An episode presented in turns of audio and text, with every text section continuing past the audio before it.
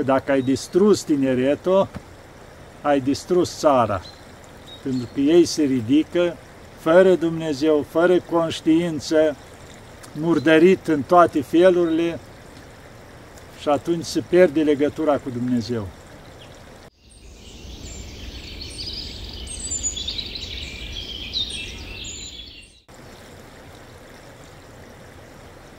Iată, dragii mei, că ne vedem iarăși. Un pic cam rece așa, că doar suntem în iarnă, iarna nu s-a terminat. Ghiocei, vedeți peste tot pe aici, tot într-un loc frumos, așa, o cărărui undeva aici.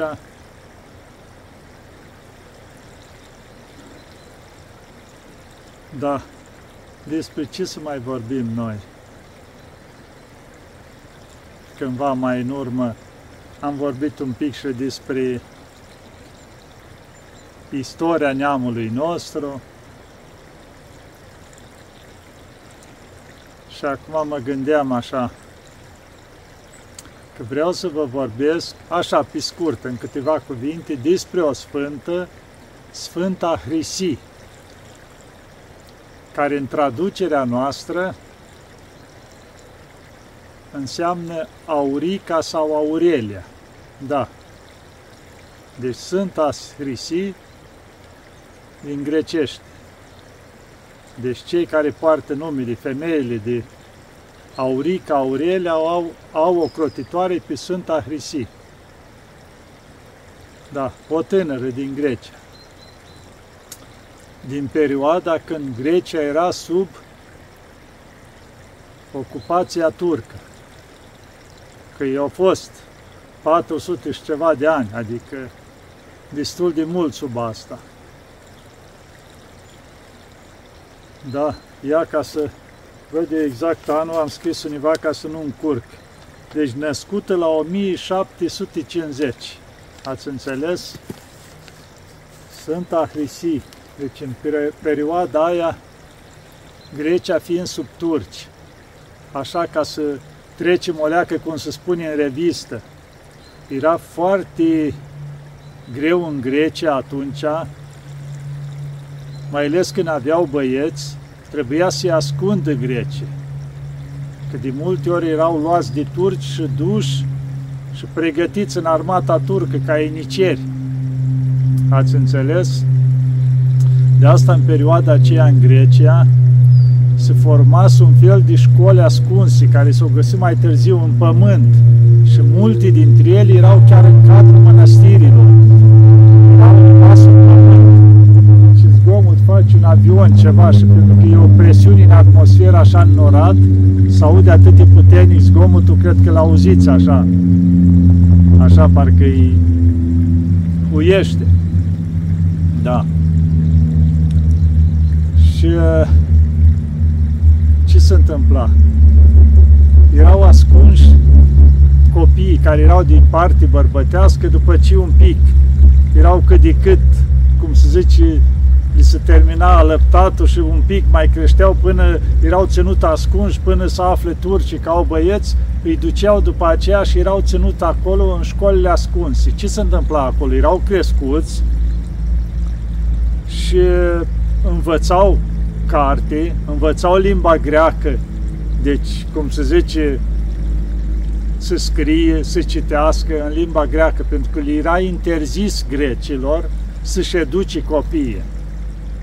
Și atunci doar așa puteau să-i pregătească pentru viață să-și menție limba. Ați înțeles? Adică să nu devin un popor de analfabeți. Pentru că asta se încerca ușor, ușor, fiind sub ocupație, ușor, ușor, să li introducă limba turcă, dacă se putea. Și în felul ăsta băieții erau ascunși în limita cât se putea. Chiar este undeva la Dau Pendeli în Atena, s-o descoperi mai încoace, așa, sub pământ, toată școala asta, cum era organizată și așa, după ani și ani. Da, iar fetele erau cât de mult se putea ținute acasă, ascunse. să n-ajungă pe mâna turcilor. Profitau de ele, li luau cu forța să căsătorească cu ei, le obligau să treacă la credința lor, deci era foarte greu pentru fete. De asta atunci căutau cum să puteau, adică să căsătorească fetele dacă puteau cu greci, ca să fie cu creștini și era foarte greu. Multe ori le trimiteau în afară, dacă se putea, numai ca să scape, să-și poată păstra credința. Deci vedeți cât de greu era în perioada aceea și cum era viața.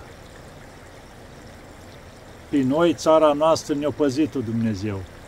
Să nu fim pașalec turcesc. Toți din jurul nostru, din popoarele astea care sunt granițe cu noi, au fost pașalecuri turcești, ați înțeles? Iar pe noi ne-a păzit Dumnezeu. Ne-a păzit Dumnezeu din ce cauză poporul nostru a fost un popor credincios, un popor care se ruga lui Dumnezeu, un popor care ținea la, la neamul lui, la bucățica lui acolo, fără să ducă să răvnească la bucățica nimănui. Ați înțeles? Toate cealaltă popoare din jur, în istoria lor în trecut, au fost o jefuit, au fost popoare migratoare, a nostru nu. Și tocmai de asta Dumnezeu l-a păzit și l-a ocrotit și nu l-a lăsat nici să-și piardă credința, dar nici să fie subjugat întru totul. Chiar de eram cuceriți, era ne, ne eliberam, deci nu eram ajuns total uh, subjugați. Da. Și Dumnezeu ne-a păzit. Mă gândeam acum, deci prin câte o trecut țara noastră și Dumnezeu nu ne-a lăsat. Vedeți? Ne uităm acum la istoria actuală cu ceva timp în urmă, cu un an și ceva, cât o trecut, când s-a început războiul ăsta aproape de granița noastră. Știți că am făcut filmare atunci și am spus clar, românii să nu se bage în războiul ăsta că nu e a nostru. E război de interese. Nu e război pentru așa cum s-au băgat în politica asta, că vai, că să eliberăm pe ceilalți, să ajutăm pe ceilalți. Nu, E război de interese, război politic la nivel mondial. Ați înțeles? Dar noi am fost grozavi. Deci cu tot dragul trebuia să-i primim pe cei care au venit fugari de dincolo, să-i ajutăm, tot, de acord. Dar să nu ne implicăm mai mult. Nici militar, nici... Am spus clar, nu-i războiul nostru. Nu-i război, noi am fost țara aia care ne-am apărat bucățica, nu ne-am dus nicăieri la vecini să facem noi rânduială, să nu știu ce să facem, da? Dar noi am făcut pe agrozavi, am spus, păi noi suntem, avem în spate pe nu știu cine, noi suntem buricul pământului. Așa ne-am bătut în piept și amenințam pe ceilalți, că vă arătăm noi, dacă vinim noi și scoatem tunurile de la muzeu și nu știu ce, o să fim grozavi. Da. Ne băgăm unde nu ne trebuie. Iar acum, tot vedem că apare pe la știri că ești cei în domeniul nostru care îți puși acolo în funcție, că să ne pregătim. Că o să fim, știu eu, atacați. Dar până acum ni se spunea vai ce bine stăm, că noi avem spate, noi suntem protejați, noi facem parte din nu știu ce, nu poate nimeni să ne afecteze. Dar acum deodată, știți, repede, să începem, să pregătim, să scoatem copiii la atac, să-i pregătim ca să-i băgăm acolo carne de turn, că sigur o să fim atacați și o să fim așa. De ce sigur? Din cauza că am aruncat până acum cu noroi și cu pietre și am ațățat ursul, cum se zice, și acum, vai, dacă se întoarce ursul la noi, vedeți ce jocuri murdali politice. De asta i-am spus de la început, oameni buni, nu vă nădăjduiți spre boieri, spre fiii oamenilor întru care nu este mântuire. Nădejdea la Dumnezeu. Vreți să vii pace în țară la noi și bine? Cu mila Domnului încheste pace. Întoarcerea la Dumnezeu, mâinile în sus, rugăciune, nădejde, fapte bune după putere, fără să urâm pe ceilalți, fără să aruncăm toată ziua cu noroi în stânga și în dreapta, nu. Să ne vedem de bucățica noastră, să ne rugăm, să stăm aproape de Dumnezeu, spovedanii, împărtășanii, fapte bune după putere, în fiecare duminică și sărbători la Sfânta Liturghie, nu ne rupim de biserică, stăm aproape, că se încearcă la un nivel mondial distrugerea Bisericii Ortodoxe, să vă fie clar. De asta e lupta dusă acum în țările ortodoxe, pentru a fi distrusă sub o formă sau alta, pentru că toți se bagă legi împotriva bisericii și ca să poți aduce legile astea în vigoare, trebuie să denegrezi biserica și tot timpul să scoți, uite ce face un preot, uite ce face celălalt, arunca cu noroi, imediat apar de ăștia grozavi care fac diferite reportaje, cu uite ce-a făcut ăla, ce-a făcut ăla, că ăla e corupt, cealaltă nu știu ce.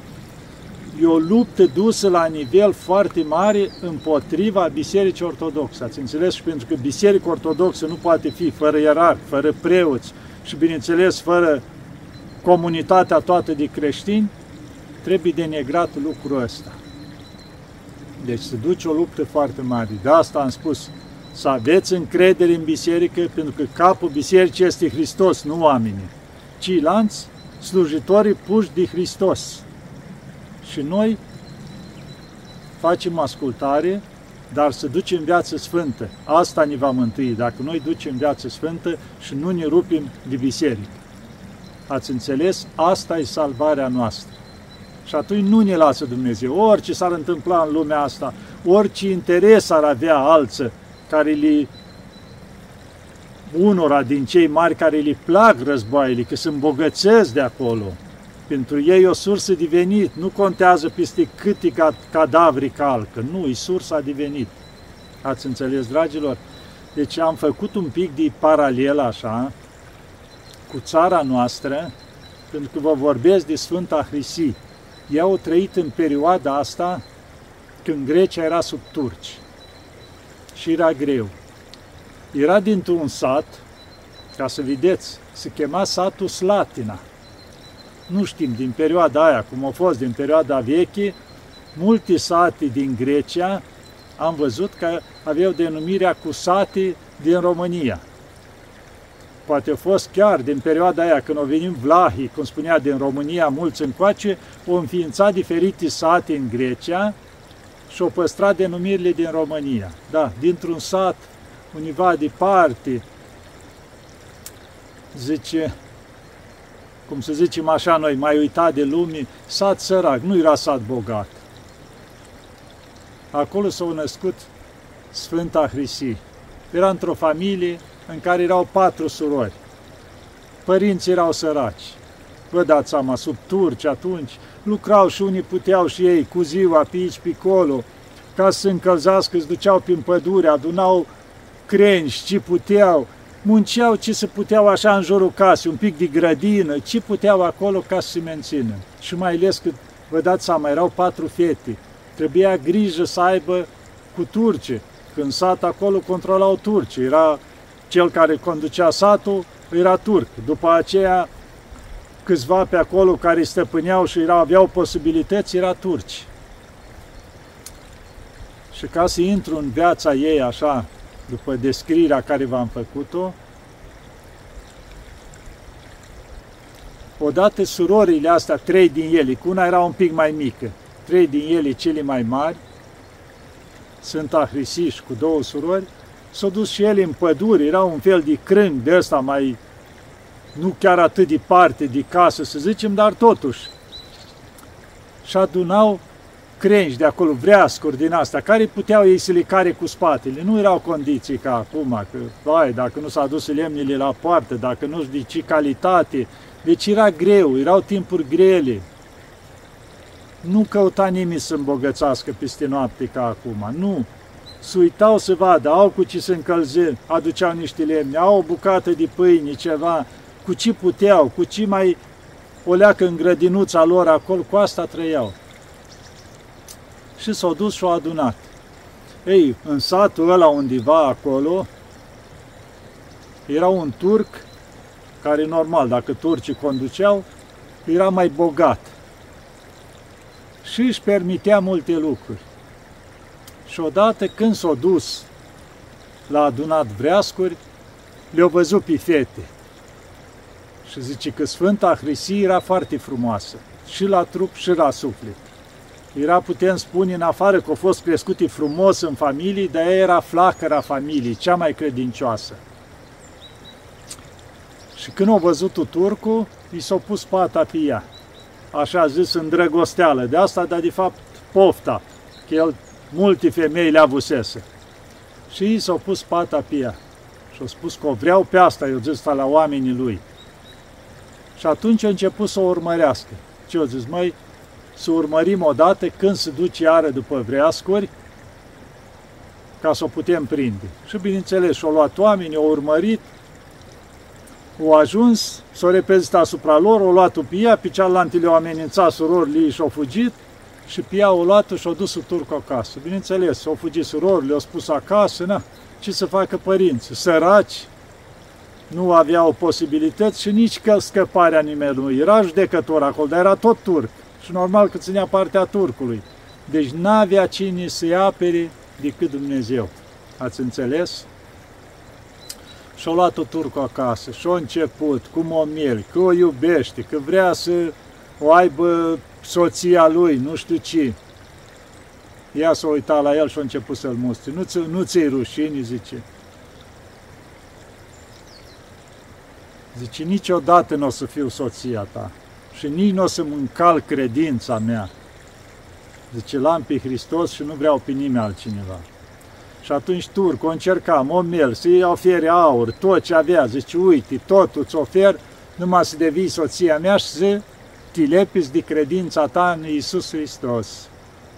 Zice, niciodată așa ceva. După ce a încercat el toate căile, i-a pus pe oamenii lui să promită să facă, o adus câteva turcoaice care era soțiile la câțiva din oamenii lui, să stea să o convingă și o sta mult timp cu ea și o încerca toate căile, să spui ce om bun e turcul ăsta, ce viață o să ducă ea dacă se leapă de, de Hristos și dacă o să-l accepte ca bărbatul ei.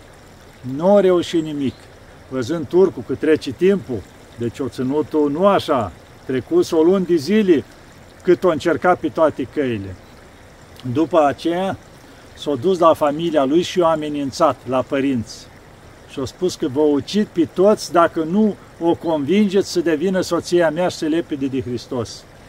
Și a venit familia lui și de frică și așa, zice, auzi, știm că ești, cum se zice, pentru tine Hristos e viața, e totul. Zice, dar măcar cu gura leapă de, de Hristos și acceptă să fii soția lui și atunci o să fii și tu bine și o să fim și noi bine. Când ne lasă tot cu pace, nu ne mai prigonește și o să avem și posibilități mai bune, materiale, cum se spune, ne ajută turcul și pe noi, că o ducem greu. Și atunci s-a uitat la ei, zice, și voi veniți și mă învățați așa ceva? Zice, dacă voi, care m-ați crescut în credința asta și m-ați învățat să-L iubesc pe Hristos, pe Maica Domnului. Acum veniți și îmi spuneți lucrul ăsta, din momentul ăsta nu mai sunteți părinții mei. Și din momentul ăsta Iisus Hristos este Tatăl meu și Maica Domnului este Maica mea. Zice, ca să știți, eu mă încredințez în mâinile lor și niciodată nu o să mă lepă de ei și nu o să accept ceea ce spuneți voi. Duceți-vă acasă, urmați-vă viața voastră cum veți, pe mine lăsați-mă în pace și-o pleca părinții și atunci când au văzut turcul, iar o mai încercat, o trecut luni de zile, o ținut acolo și când au văzut cu blândețea nu poate, o închis într-un beci și o bătea în fiecare zi, cu bici, o chinuia, o umplea de sânge acolo și o amenința. Dar ea nimic. Se ruga și rămânea în credința ei statornic când au văzut turcul că au trecut vreo jumătate de ani și au chinuit în toate felurile și nu au putut să facă nimic, o scos afară de acolo, o legat de un copac, o adunat mai mulți turci de acolo și cu judecătorul împreună și o acuzat de tot felul, că l-a blestemat pe Mahomet, că a rupt Coranul și l-a călcat în picioare, că mai știm lucrurile astea cum erau acuzat Mântuitorul, știți? când să fie răstignit în toate felurile. Ei, și Pia. Și atunci, gata, vrednică să moară. Și o tăbărât toți turcii care erau aceia, cu cuțitele Pia și o tăiat bucăți, o omorât-o. Și ea era în rugăciune. O stat în rugăciune până o ucis-o. O trimis-o, de fapt, la cer. Ați văzut? O tânără. O tânără care se prăznuiește pe 13 octombrie. Chiar dacă nu e acum ziua ei, dar m-am gândit să vă vorbesc despre ea, pentru că mulți, multe femei în România poartă numele de Aurica sau Aurelia. Ați înțeles? O aveți o crotitoare pe Sfânta Hrisi. Să vă rugați la ea, pentru că ați văzut. Deci nu au fost în primele veacuri ale creștinismului. În perioada asta, când mulți mucenici au dat Grecia, pentru că dacă nu se le pădau de Hristos și la atunci li se punea pata pe ei, îi ucideau. Și s-a umplut țara de mucenici în timpul cealaltă. Așa cum au fost și noi în perioada comunistă, care nu au fost de acord cu sistemul și cu toate astalante, închiși, chinuiți, omorâți. Așa au fost ei, dar gândiți-vă că au avut o perioadă lungă, lungă, sute de ani. Vă dați seama, cine i-a ținut pe ei, ca să nu-și piardă și limba și neamul? Dumnezeu și Maica Domnului, care au avut credință, au mers înainte și au păstrat credința, care au fost uciși, uciși, dar s-au menținut țara până o scăpat.